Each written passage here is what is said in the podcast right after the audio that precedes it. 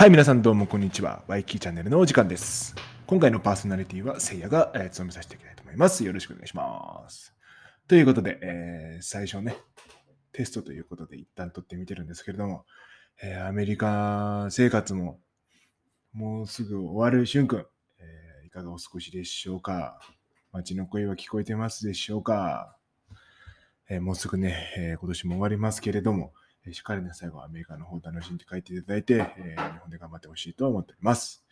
えーか一旦ね、このアンカーっていうアプリを使ってみて、簡単にラジオを収録しているんですけれども、えーどんな感じか試しております。アメリカの方でもちゃんと聞こえますでしょうか？一旦聞いてみてくださいね。ということで、えーせっかくなんでね、えーちょっと、おすすめの本でも紹介しようかな。久しぶりに呼ばれたなっていう本と出会いまして、本ってなんか基本、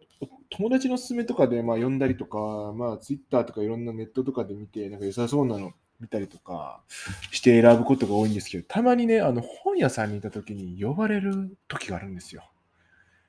魔力と言いますか、吸い込まれる。うん、今回はね、本屋にのドアから呼ばれてた気がしたね、もう。入る前からちょっと匂いを感じてて、まあ入った瞬間にもう平積みの中で呼ばれました。えー西加奈子さんの本、夜が明けるという本でございます。はい。まあ、非常にね、ベストセラー作家では非常有名な西加奈子さんですけれども、えー僕もね、いろいろ好きなんですが、初めて本読んだのがこの本でございます。えーすごいね、えーテーマとしては、えー日本の貧困問題であったりだとか、えーまたこう、うつ病とか、まあそういったね、まあ現代病、えー孤立するからこそ悩んでしまうこと、え社会の闇っていうのをこう明るみにして、え世の中に提言しているような本なんですけれども、えストーリーの仕立てとしては、二人のね、え男の子の友情物語を軸に、え発展していきます。一人はね、中流家庭で、え最初は何不自由なく、え家庭で育っていくんですけれども、高校生になってお父さんが亡くなっちゃって、そこから貧乏になっていくと。で、もう一人の子は、えーお母さんが、えー母子家庭でうんで、お母さんがちょっとメンタルしんどくて、昔から、こう、貧乏で、えー周りのことすごい気遣いながら、お母さんに気を使わせないように生きてる男の子なんですけど、身長が191センチあります。えそんな彼らがね、最初は、えー、と2人が出会うことによって、えそういったそれぞれの境遇っていうのを乗り越えていくんだけれども、その後、え、1人の中元中流家庭の子は、え夢であるテレビマンになり、えもう1人の子は、え夢である、え俳優の道に進めたんですが、えその後ね、え現実はなかなか甘くなく、えそれぞれがそれぞれの世界だからこその壁にぶつかっていきますと。うんえその中でしんどくなって、でも、え自分で乗り越えなきゃって。テレビマンでね、3日三晩徹夜してでも、え周りに助けを求めずに、えこれやるの、助けを求めたら負けだよね、みたいな。周囲の力借りたら負けだよね、みたいな。絶対やりきるしかないよね、みたいなプロなんだからっていうふうに、まあ、自分を絞りつけることによって、最終的には体が動かなくなって、えー倒れてしまうと。うんえーもう一人の芸人の子もね、えー最終的に家がなくなってしまって、うん、道端で寝るような生活になってしまうんだけれども、うーまあそういうことって結構あるよねっていう。まあ結構大げさには書かれているけれども、結構仕事をしていると、えーこれは自分でやらないだとか、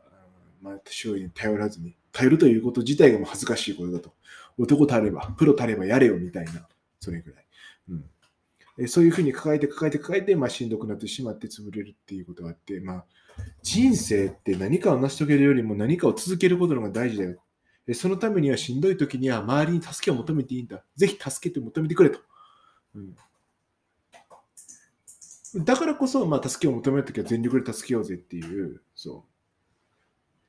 すべてのみんなの人に夜が明けるためにお互いの助け合いが大事なんじゃないのみたいな。そんな意固地になってな、プロフェッショナル意識とか、なんかそのややりきらなあかんとか、周囲に迷惑かけたくないみたいな感じで孤立して潰れるんだとしたら、お互いに助け合おうよって。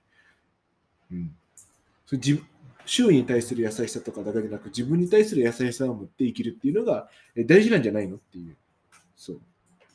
いうふうなことを、まあ、言われたような気がしました。非常にね、え自分の若い頃とかはなかなか周囲に助けを求めれずに、えしんどい思いをしたなっていう記憶があったので、えこの本にはね、当時のしんどい思いを、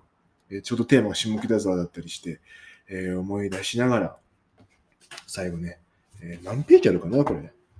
400ページぐらいあるんだけども、400ページぐらいかな、ちょうど。あるんだけども、一瞬で一日読んじゃった、まあ、吸い込まれるような本でございました。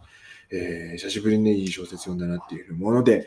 アメリカで読むか、帰りの飛行機で読むか、帰ってきてから読むかは任せますけど、ぜひね、どっかお暇な時間ありましたら読んでみてください。以上です。テスト収録でした。ありがとうございました。